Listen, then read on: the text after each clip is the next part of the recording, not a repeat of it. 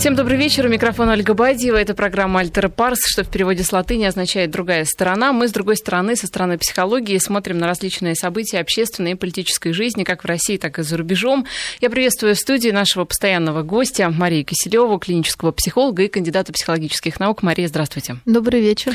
Хотели мы, честно признаюсь, начать с футбола, потому что, ну, событие раз в 4, раз в 4 года, событие такое праздничное, эмоциональное, но а, более эмоциональные события происходят, к сожалению, сожалению, уже с негативным оттенком на Украине, и поэтому начнем с Украины. Вот одна из последних новостей – это нападение на российское посольство в Киеве. Да и вообще как-то события на Украине развиваются ни шаткой, ни валкой. Я имею в виду переговоры, которые вот по газу идут, и переговоры по тому, чтобы остановить огонь на востоке страны, тоже пока что не имеют никаких результатов. А почему вот пытаются вроде бы договориться, причем участвует и Евросоюз, и Россия, и киевская сторона, и никак договориться не могут. Вот кто, по-вашему, эм, кто здесь, кто препятствует? Почему не получается? Ну, наверное, у каждого здесь свои интересы, и если бы Украине было интересно договориться, она бы это сделала. Наверное, что-то ее держит. А, с одной стороны, это может быть какой-то прагматический интерес, о котором нам всем сложно догадаться, потому что уже... Ну, почему догадаться требования... можем? А, что за интерес? Но он явно неадекватен ситуации, и даже Евросоюз это признает.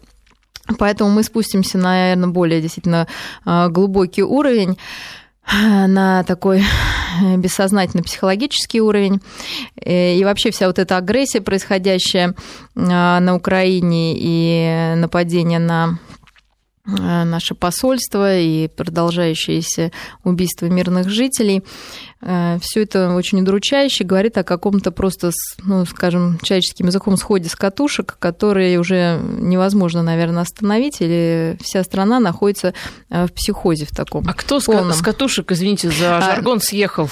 А, я думаю, что, естественно, раз это позволяется людям, а простого человека, ну, который не имеет работы, не, не, не может э, вообще ничего создать а, в своей жизни, кроме, она может только разрушать, а, подстегивают, наверное, те, кто находится у власти. То есть они могут делать вид, что они ничего не могут с этим сделать, но на самом деле мы видим, что они полностью способствуют этой ситуации.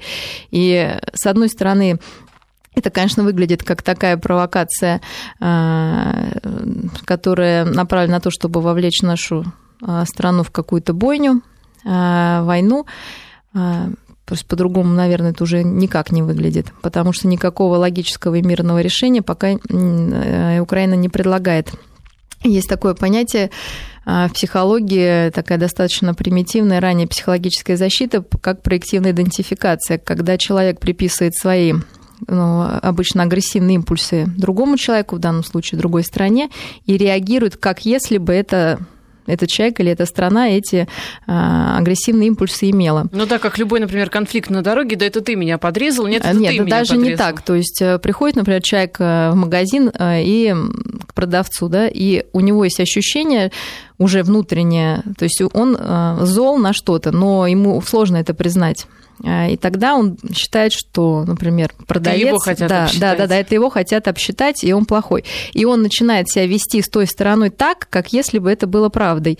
И, естественно, вторая сторона начинает реагировать именно так, как ожидает вот эта больная сторона. Да? Как еще раз это называется? Это называется проективная идентификация, очень сложное такое понятие а, и очень частое. То есть, когда мы вдруг себя обнаруживаем, ну, нормальные, здоровые люди, что мы себя ведем как-то неадекватно, как будто нас в это вовлекли. А, потому что, естественно, если с нами вести так, как если бы мы уже были плохие, злые, то есть ну, нападать, то нам хочется ответить, тогда говорит, а, вот, точно, мы же говорили, это все они. То есть и вот сейчас это происходит. То есть и нападение на посольство, там, да, мы, ну, они ждут, что если сейчас мы ответим агрессией, они скажут, ну вот, мы же говорили, вот они агрессивные, там, переход этой границы, сейчас они собираются строить эту стену, и ждут, конечно, реакций а, таких вот, ну, агрессивных, да, и тогда, они, тогда это будет подтверждением их ожиданиям. И тогда они скажут, ну вот мы так всегда и говорили уже полгода практически, да, ну, это как больше. Вот, когда один из супругов обвиняет другого в измене, а тот не изменял никогда в жизни, действительно некоторые говорят, что да хочется уже изменить да, на да, чтобы не зря обвиняли. Да, чтобы не зря обвиняли. И нужно отдать должное нашей власти, которая остается в рамках, не как может отфильтровать, наверное, вот это, вот именно вот эту болезненную проекцию, и не ввязываться в этот бой.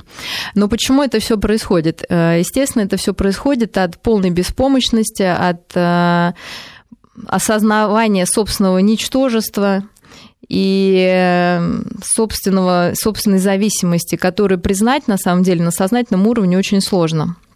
Поэтому впадает в какую-то зависимость такую неявную, может быть, там, ну, кто говорят политики там от Соединенных Штатов Америки, я это, в этом не разбираюсь, э, в какой-то политической стороне.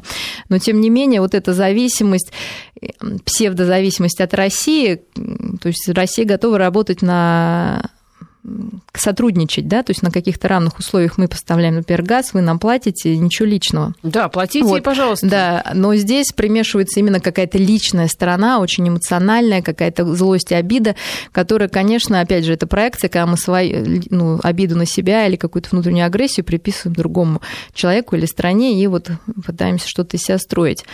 Ну, Конечно, каждый... Вы говорите, что чувство беспомощности, возможно, двигает э, Украиной, но многие эксперты, наблюдая за Украиной в ходе переговоров mm-hmm. по газу, говорят, что она ведет себя, ну, скажем так, чем дальше, тем, э, тем, тем все более вызывающе.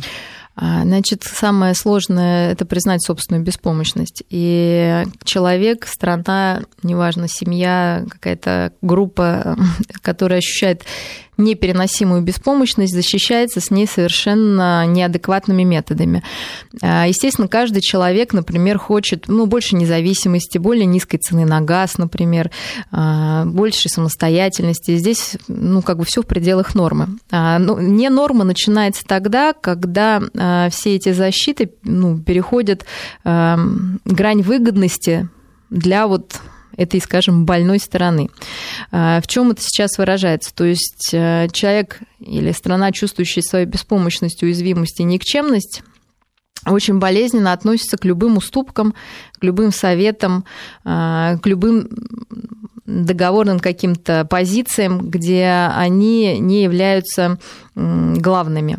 Потому что в больном воображении таких беспомощных и никчемных э, созданий, назовем так, э, это лишний раз под, подчеркивает их беспомощность и никчемность. То есть сейчас признать Украине, что она вот пойдет на эти, на наши условия, это полностью утвердится, что они ничего не значат, потому что для них это не просто договор, это, про, это для них подчинение кому-то более сильному, как им, ну, как им кажется, как это есть. Но ведь мы предлагаем скидку в 100 долларов. Ну, куда уж лучше. Пожалуйста, берите, пользуйтесь. Вот мы, мы уступаем примерно ведь не из чего берем эту скидку, по факту. -то. Э, ну, конечно. То есть здесь мы видим, либо это действительно провокация сознательная, то есть если мы берем сознательный уровень, то это провокация, направленная на что-то, ну, несложно сказать, скорее на какое-то да, вовлечение нас а, в какую-то там военную деятельность или а что-то еще. С другой стороны, если это идет на бессознательном уровне, а я думаю, что это ну, две как бы они вместе могут быть, да, сосуществовать, это невозможность признать собственную зависимость. И поэтому нам ставят условия, как если бы они были главные, как если бы не мы поставляли им газ или что-то, а как если бы они были вот центром Вселенной и таким исключительной, исключительной страной, что, естественно, не соответствует действительности, мы все это знаем. Но ведь они считают себя центром Вселенной в плане транзита газа, что они центр этого транзита, и без Украины никто никуда, ни Европа, ни, ни Россия. Да, вот эта исключительность, она такая заразительная черта, наверное, пришедшая как раз из Америки, мы опять можем вспомнить речь Обамы, и именно, опять же, болезненная, то есть мы все хотим быть хорошими, мы все хотим быть завтра лучше, чем сегодня. Это нормальное стремление, если оно созидательное, если оно направлено на развития. Но когда это идет не просто быть хорошим, ну даже лучше, чем вчера, а когда это идет вопрос об исключительности, и только мы, и только мы знаем, и без нас все, конечно, это болезненная история, идущая, опять же, вот от такой потери, наверное, собственной идентичности, от потери а, веры в себя и от вот беспомощности внутренней. И ветер дует, конечно, вот мы можем понимать, что это такая заразная болезнь из то есть американский ветер да, надул, надул, надул, надул им. То есть, да, я думаю, что они дуют им в уши и говорят, что вместе-то мы вообще сейчас всех перевернем. То есть они а, могут и Европу, наверное, поставить в какое-то невыгодное положение, потому что газ все равно от нас идет. Сейчас будет, наверное, какие-то перебои с этими поставками. То есть всем как бы не очень будет хорошо эта ситуация. Не очень тепло всем будет, особенно Да, но зимой. самое главное еще, что отличает все-таки болезненное стремление к такому власти и господству, это когда люди действуют вопреки своей выгоде.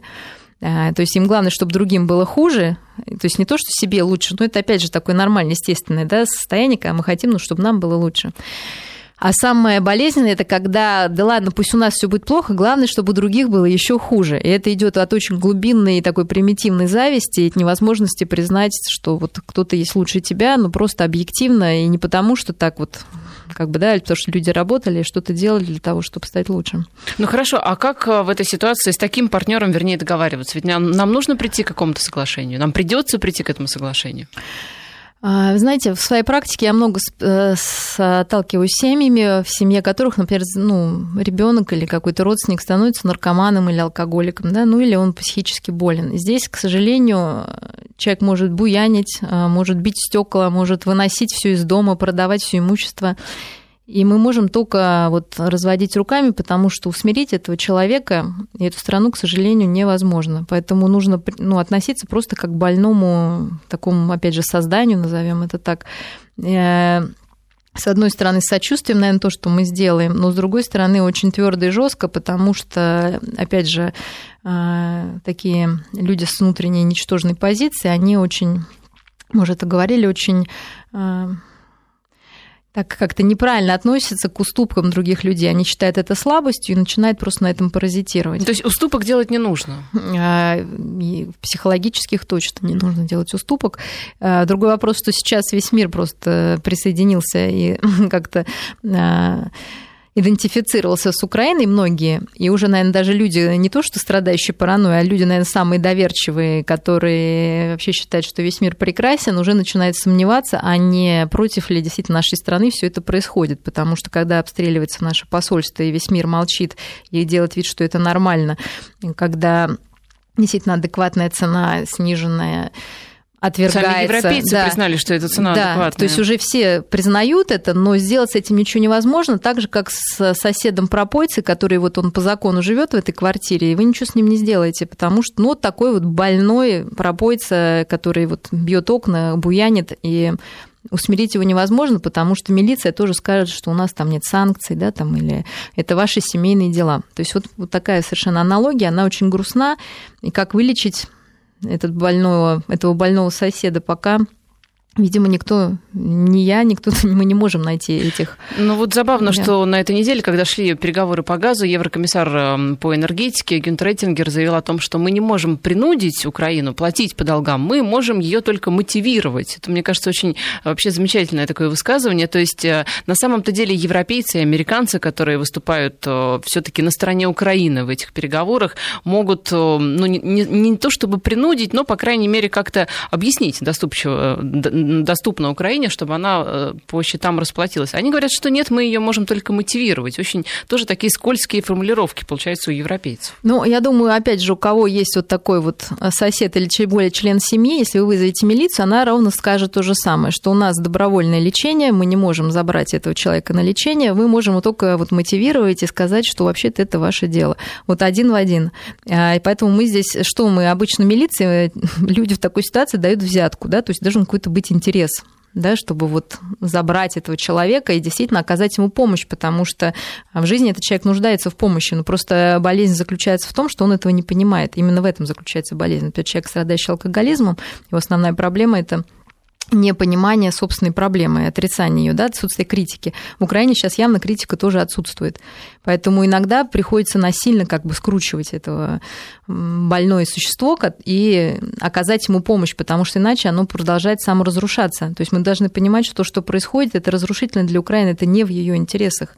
Ну и в дальнейшем это не в интересах и самой Европы тоже. Ну и Европы тоже, но здесь мы опять возвращаемся к тому, что главное, что было другому хуже то есть нам хуже, а уж своя выгода там, она на втором месте. И именно в этом заключается болезнь. То есть если бы это было выгодно на каком-то там этапе, можно понять. А когда это просто, чтобы сделать хуже соседу, тогда это ну, уже совсем болезненная история. Поэтому здесь, э, конечно, очень мило выглядят какие-то попытки переговоров, но как они сработают, может быть, у кого-то, даже у самого больного человека есть здоровая часть, и может как-то удастся на нее надавить. Но обычно все-таки это какой-то Но главное более здесь строгий найти силовой... эту здоровую часть, на что следует Пока давить. я чувствую, там как-то это не получается, потому что народу много, у всех больные части, видимо, преобладают, э, все дорвались, и считаю, что ну, и все-таки, когда ты за спиной, сидя, например, на переговорах, чувствуешь достаточно такую крепкую, сильную руку в лице либо Европы, либо США,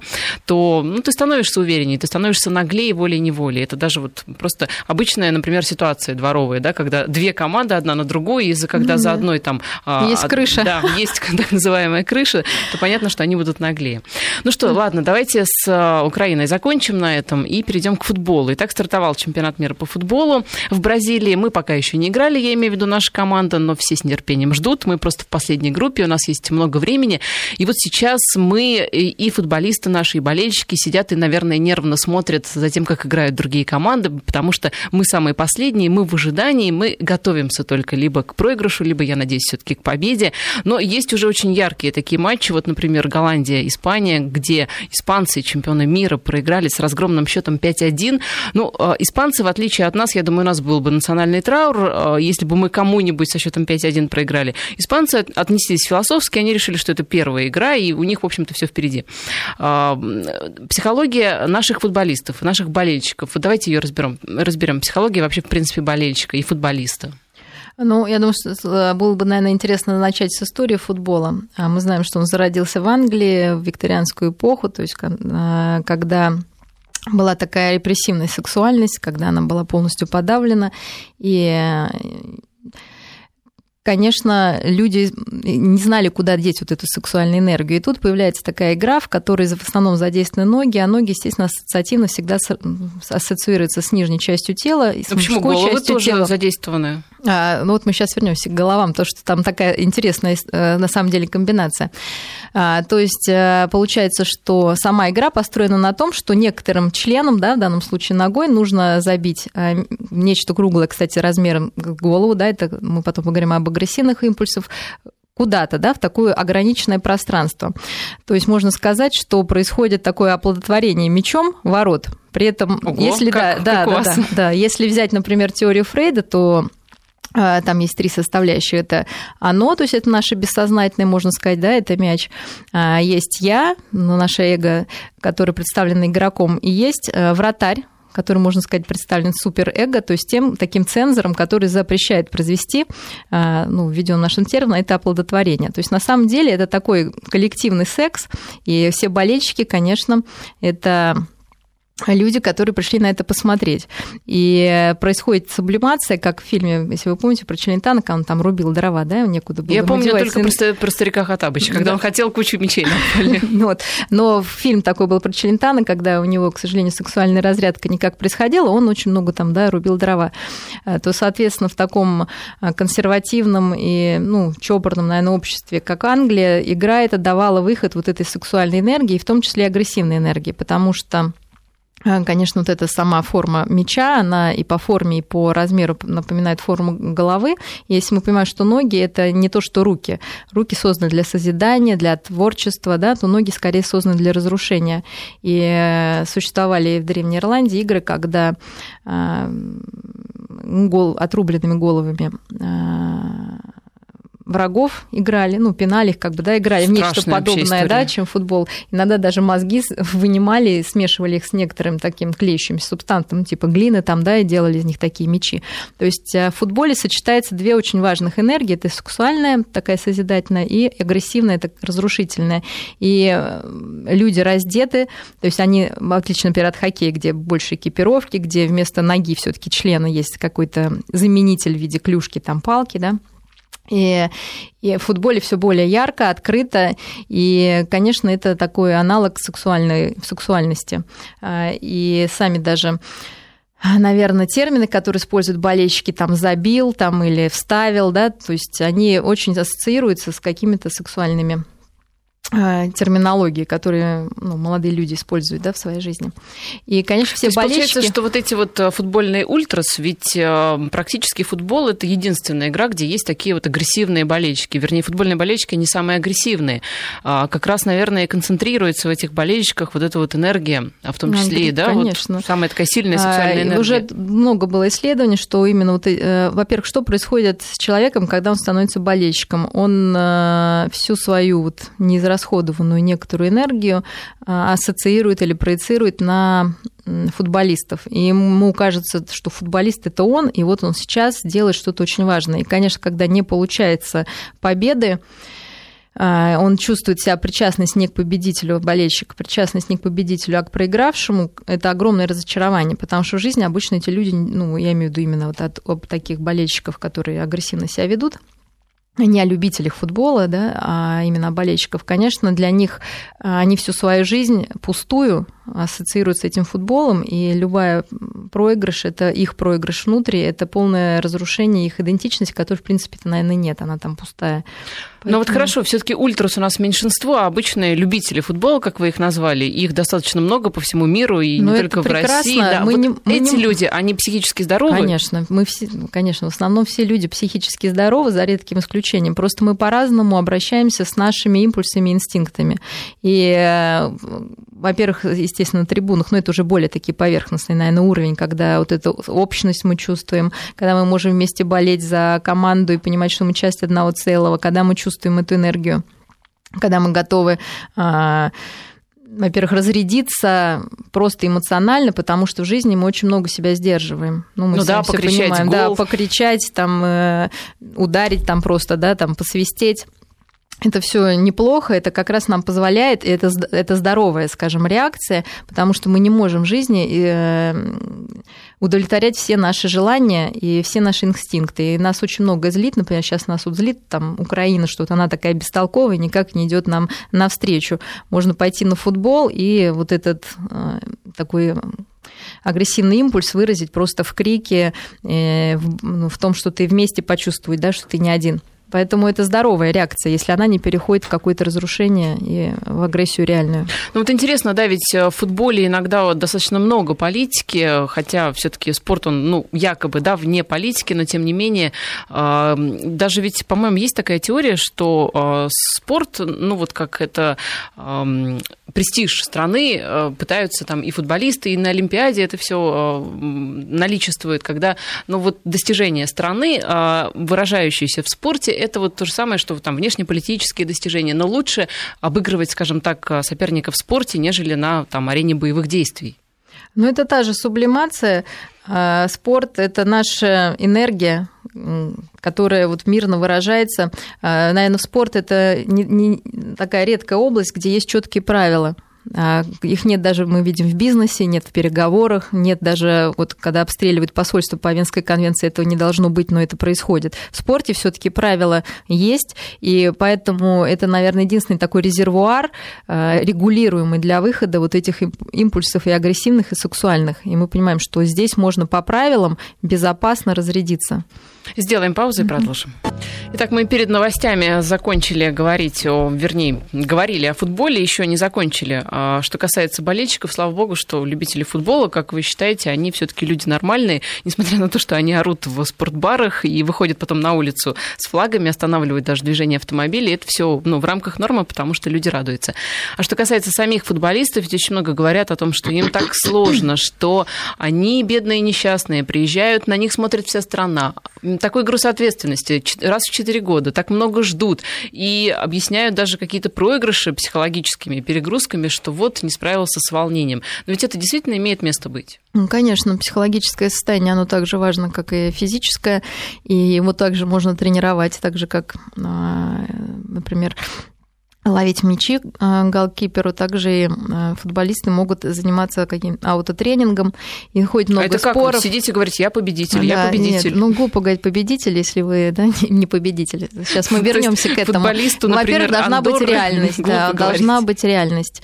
Потому что мир не черно белый Нет такого, что один победитель, другой проигравший. Нужно реально оценивать э, свои а, силы и ставить реальные цели. Также и мы должны реально оценивать силы нашей команды и не ждать от них, что они станут чемпионами, а потом бить стекла на автобусных остановках и говорить, почему же так не случилось. То есть мы всегда возвращаемся практически в каждой программе к некоторой реальности.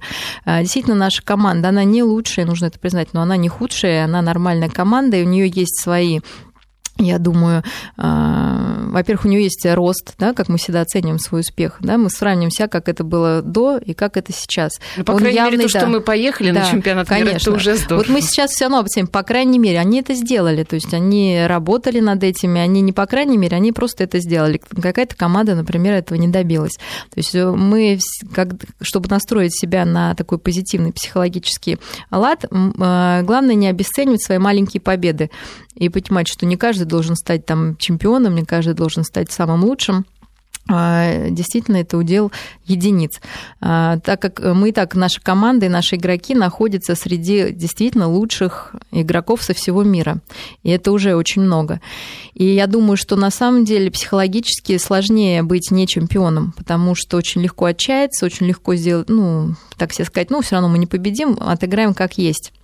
И вот это расслабление такое, оно может помешать, и люди просто, ну, сами игроки не будут, и болельщики не получат то удовольствие, которое могло бы быть, если бы э, люди играли ну, на, по полной, э, веря в свои силы и понимая, что они могут на данном этапе сделать ну, вот именно так. Что ты можешь сделать лучше сейчас, сделай это. А для того, чтобы настроить себя на победу, конечно, важно вспоминать свои предыдущие успехи, а, важно лелеять их, и не нужно делать их меньше, чем они есть. Ну, понимаете, с другой стороны, вот по поводу успехов, когда мы вспоминаем, ну, например, вот как мы обыграли Голландию на чемпионате Европы, это был фееричный просто матч, ну, действительно, обыграли, молодцы. Если мы это будем долго вспоминать, опять же, будут обвинять команду в том, что вот, сколько-то там лет назад а, обыграли, и теперь вот будут гордиться этим до скончания веков, а ведь надо идти Нет, дальше. мы же говорим, это как такие якорь, мы не должны, то есть это игрок не должен приходить и говорить, что я 25 лет назад, я же это делал, то есть мы не об этом говорим, что внутренне должно должно быть, нужно запомнить этот, э, это состояние. Что тогда помогло победить? Конечно, там может быть ошибка соперника, да, то есть, но мы всегда стараемся локус контроля на себя, что я лично делал, чтобы победить. То есть, может быть, там действительно человек там хорошо выспался, может быть, он действительно был на пике формы. Опять же, им же там и сексом запрещено заниматься, и туда не смотреть, и то, чтобы ну, вот этой разрядки... разные. Вот кому-то запрещают, кому-то разрешают каким-то командам. А, ну, смотрите, опять же, кому-то нужно вот, вот кстати, эта тревожность. Да, да. Здесь, я думаю, для каждого человека свой есть эм, ответ. Свой режим? Да, да, да, потому что есть действительно более тревожные люди, и тогда тревога будет зашкаливать. Э, и человек просто не справится именно с этим наплывом эмоций. Если, наоборот, человек более спокойный, но уравновешенный, как мы говорим, то э, ему лучше накопить эту незарасходованную энергию и выплеснуть ее в игре. Э, мы опять же говорим, что это сублимация сексуальной энергии прежде всего. И важно вот эту энергию не расплескать где-то раньше, чем она должна появиться на... Ну, то есть получается, что тренер каждому футболисту должен Конечно, подходить индивидуально. индивидуально. Да. Кому-то разрешить встречаться с женой во время чемпионата, а кому-то нет. Кого-то жена, может быть, будет. успокоит. Нет, но команда, это работа. Мы должны понимать, что каждый должен избрать свой режим. Если человек там в больнице кому-то разрешает, я не знаю, есть там котлеты, а кому-то не разрешает, у каждого своя диета. То есть для кого-то жена будет полным успокоением, она его уравновесит и как раз настроит на положение положительный лайт, другая жена может так разобрать человека, что, наверное, лучше с ней не встречаться. И действительно, это талант э, тренера э, узнать о каждом э, игроке его лучшие и сильные стороны, узнать, кто его поддержка и кто его лучше может настроить, кроме самого тренера, потому что его на всех не хватит на идеальную игру для этого главного человека, для этого игрока и уже дать ему эти указания. Много ходит э, таких споров, нужен ли психолог, конкретно психолог, вот чистый психолог в команде. Конечно, э, у нас склоняется к тому мнению, что все-таки психологом должен быть тренер. Хотя, наверное, некоторые какие-то техники могли бы пригодиться действительно психологически, если бы тренер, тренер этим обладал, это помогло бы человеку. Хотя я смотрела вот недавно как раз иностранные сайты, там прям очень много психологии футбола и какие-то занятия занятия и как себя настраивать, э, какие-то программы, вот, ну, не однодневные, да, потому что то, что мы сейчас говорим, это невозможно применить вот на завтра. То есть это нужно иметь к этому привычку, нужно с собой работать. И если тренер может так настроить людей, это здорово. Ну вот что касается хода самого матча, интересная такая деталь, например, опять же, возвращаясь к матчу Испания-Голландия, то есть эм, когда какая-то команда начинает вести в счете, причем вот, например, когда голландцы вели уже 2-1, такое ощущение, что испанцы как-то, ну, немножечко под, подрастерялись. Может быть, они не ожидали, что голландцы вырвутся вперед. И такое ощущение, что они, ну, опустили руки, грубо говоря. Почему такое происходит? Почему такое происходит, когда, например, одна команда забивает, а другая, ну, расстраивается, говоря таким простым языком, настолько сильно, что уже, ну, как-то вот теряется и инициативу отдает. Почему? Ну, это, опять же, наша психология, мы все несовершенны, и когда человек очень вовлечен во что-то, любая неудача, она может абсолютно опрокинуть человека. И э, футболь, футбольные психологи, скажем так, они дают совет э, относиться к пропущенному голу, как если бы он был не пропущенный, то есть просто ну, от, отстраниться от этого, потому что на самом деле сейчас это не важно, вам нужно забить, анализировать ошибки, расстраиваться, можно потом с тренером, глядя запись, вот, но более того, даже после матча, перед предстоящим матчем, вот э, один из э, таких, э, ну, я сейчас не назову фамилии, тренеров, он как раз предлагал игроку, особенно голкиперам, представлять, что он поймал этот мяч и вот, да, Главное, в пока сознании, представляешь, да. не пропустить второй. Нет, это уже после матча, да, то есть чтобы не было вот такого опрокидывания психологического, угу. представлять, что ты этот мяч поймал, и это даст больше силы и уверенности, чтобы эм, продолжать э, следующие, ну, участвовать в следующих играх. И действительно мы понимаем, что чтобы во-первых, все игроки, они должны обладать разными психологическими характеристиками, и мы понимаем, что голкипер это, хотя он, естественно, работает в команде, он все-таки более индивидуален и более на виду, и, конечно, его психологическое состояние, наверное, э, сложнее всего контролировать, потому что мы понимаем, что просчитать э, мяч или шайбу, да, если сейчас вернуться к хоккею, летящий с такой скоростью, ну, просто невозможно, да, то есть человек должен заранее просчитать, кто может это кинуть ну, на и то они вратари, чтобы просчитывать. А, но тем не ну, и понимать, что ни, никто не мог бы поймать, например, некоторые мячи в этой ситуации. И, и это, опять же, поможет людям не обесценивать свой вклад э, и понимать, что это все-таки командная игра, а не только твоя ответственность. А, и продолжать играть, продолжать стараться, продолжать э, верить в себя. И э, прямо у них, э, опять же, на сайте там футбольная психология, прям вот написано пошагово, вот как в себе подавлять вот эти сомнения в собственной компетентности. Ну, кроме того, что действительно все действия должны быть отточены, и физическая тренировка, нужно помнить все свои успехи, нужно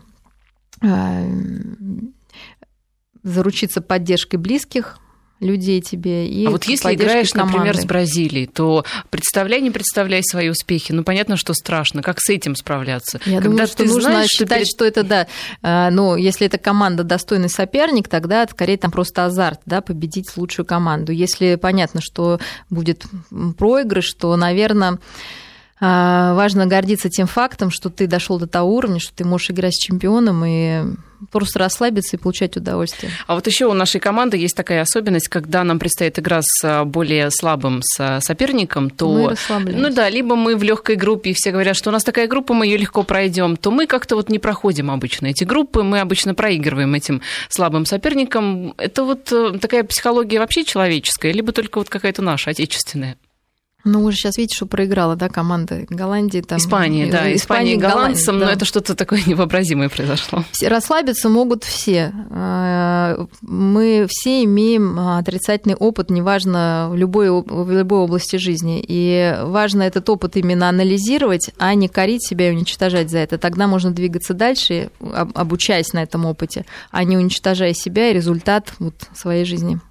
Да, я напоминаю, что у нас в гостях Мария Киселева, клинический психолог и кандидат психологических наук. Говорили о футболе. На этом разговор о футболе закончим. Поговорим о поездках, о путешествиях уже после короткой паузы.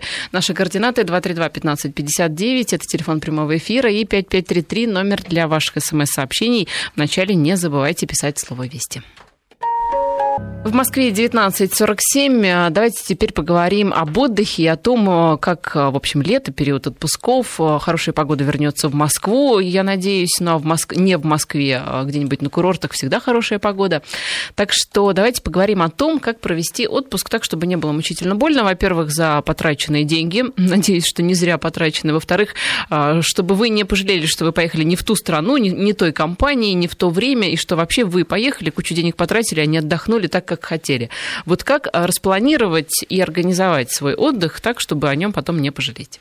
Ну, конечно, надо понять, что вам хочется. Посвятить ли это время только себе, это должно быть романтическое путешествие, либо отдых с детьми, либо приключения.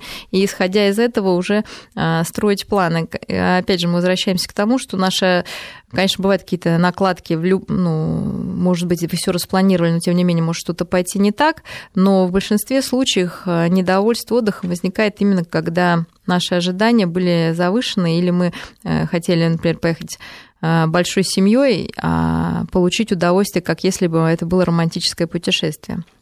Соответственно, и страна, и время, и место будет, должно быть выбрано под э, ваш запрос.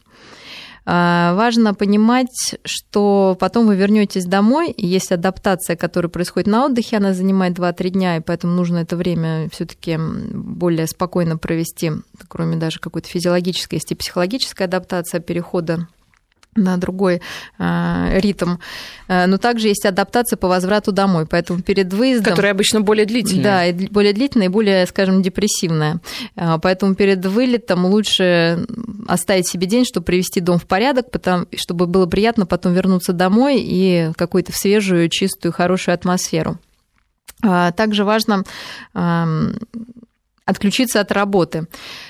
А Дело некоторые том, что, не могут да, совершенно. Да, некоторые, некоторые сидят не могут, в интернете считая, даже на да, отдыхе. Считая, что без них там мир рухнет и что-то произойдет ужасное. Поэтому, если действительно от вас многое зависит, нужно найти надежных людей, которым вы доверяете и которые смогут справиться без вас. Э, даже если действительно в ваших руках жизнь других людей, то нужно договориться с ними, что вас беспокоит только в какой-то крайней ситуации. А для большинства людей, я думаю, что ситуация совершенно не критична, если они уедут. И если э, для них удовольствие почувствовать собственное всемогущество, что когда они поехали отдыхать и к ним обратились, то нужно отдать себе в этом отчет и потом не делать вид, что это был не их свободный выбор. То есть всегда можно подготовиться и оставить э, за себя ну, своих помощников или каких-то заместителей. И важно на отдыхе э, полностью отдаться этому ощущению, не просто фотографировать, потому что часто мы фотографируя, снимая через камеру, увидим весь наш прекрасный мир как раз только в объективе, не можем его реально прочувствовать. Важно настроиться и почувствовать и вкус, и запах, и всеми частями тела э, понять, насколько нам это комфортно, как было в одном известном фильме, почувствовать, улыбается ли наша печенка там или другие какие-то органы. То есть на 100% Но если не злоупотреблять этому... ничем, то печенка, конечно, будет улыбаться. Ну, иногда, ну, если что касается алкоголя, это такая интересная тема. Конечно, это все плохо, как бы считается. Почему но иногда, плохо? Если да, чуть-чуть, то, но, наверное, но, иногда, не очень Но, тем плохо. не менее, это иногда действительно нужно, чтобы немножечко отвлечься и расслабиться. Если это не злоупотребление, то, собственно, никто, ни врачи, ни психологи не против этого а, дела, потому что когда же еще а, не отдаться как бы себе, как только вот на, на отдыхе. И еще такое сейчас у нас качество, что мы сразу пытаемся делиться всеми впечатлениями в интернете, выкладывать. У нас такое идет, а, не успев Конечно наполниться, же, да, мы сразу, да, в Фейсбуке. А, ну, конечно, хочется, чтобы нам и позавидовали, и все, но э, чтобы получить более полные такие впечатления, и так, чтобы они вот действительно нас переполняли, как это было, например, с первыми путешественниками, э, психологический совет все таки при, при, при, придержать наши впечатления и сразу их не выкладывать куда-то, потому что тогда мы сможем ну, реально их прочувствовать и вот именно переполниться, ими наполниться полностью. А скажите, вот раз уж мы об этом затронули, просто очень интересно, зачем люди, особенно находясь на отдыхе, но и даже вернувшись из этого отпуска, зачем сразу куча постов в Фейсбуке о том, что я и белочка, я и елочка, я там еще что-то. Зачем? Нет, мне, я не осуждаю, мне просто интересно. Что это такое белочка, елочка? Нет, вот я, я и фотография, а. например, я и белочка, я а. и елочка. Вот куча сразу же таких фотографий. Что движет людьми? Мне просто интересно. А, на самом деле, любая фотография это способ увидеть себя со стороны и почувствовать собственное, как бы вообще нахождение в этом мире, подтверждение, что я есть. Потому что мы все живем и не, ну, не можем иногда ощутить, вообще реально ли мы существуем или только в нашем как бы, да, воображении. Когда мы видим себя со стороны, тем более с белочкой или с елочкой, мы понимаем, что э, ну, вообще мы существуем в этом мире. Угу. Это достаточно банально и очень глубоко, на самом деле. Поэтому нам всегда хочется себя запечатлеть, увидеть со стороны как подтверждение собственного вообще существования. Но одно дело, если, например, я попросила там а, друзей мужа себя сфотографировать, и вот это в семейном альбоме, а другое дело, когда это на всеобщем обозрении, пожалуйста. Я есть. Посыл я, я есть. есть. Да, угу. Посыл я Понятно. есть. Понятно. А вот интересный вопрос на нашем СМС-портале. Никакой тяги к путешествиям, экскурсиям, достопримечательностям. Это нормально? Интроверт спрашивает. Э, конечно, нормально. Никто не обязан куда-то мчаться за километры, за сотни километров, чтобы получить удовольствие. Если вы находите радость сами собой, и вам это приятно, и для вас это лучший отдых, мы с этого и начали. Вы должны себе просто так и ответить. Не нужно себя насиловать и ехать. К сожалению, часто бывает в семьях так, что один хочет, другой не хочет. Поэтому и вроде хочется хочется вместе побыть, но соединиться не получается. Но здесь нужно искать компромиссы, все возможно. Главное услышать себя и посвятить это время так, чтобы вот действительно было приятно именно вам. А это может быть все что угодно. Можно просто отсыпаться, можно ходить пешком, можно сажать грядки, и все хорошо, если для вас это радость. Угу. У нас минутка буквально еще осталась. Вот что касается дальности путешествий, а, как вы считаете, имеет ли смысл отправляться в какие-то далекие страны, на другие там части планеты, в другие полушария, если, ну, как вы говорите, та же адаптация занимает очень длительное время? Ну, все требует жертв. Если это вы хотите туда отправиться, потому что вы исследователи, вам нравится, вас заводит вот новое, вы готовы это постигать, то без сомнения стоит. Если вам кажется, что там не будет проблем, и вы убегаете просто от проблем, наверное, нет, потому что они обязательно будут хотя бы с вашим физическим состоянием. Угу. Поэтому здесь вот важно себя слушать. Все должно быть от любви, а не потому, что плохо. И все должно быть добровольно, да, изнутри. Добровольно, да. да, спасибо, Мария. Я напоминаю, что у нас в студии была Мария Киселева, клинический психолог и кандидат психологических наук. Мы прощаемся месяца на два и услышимся уже в сентябре. До свидания.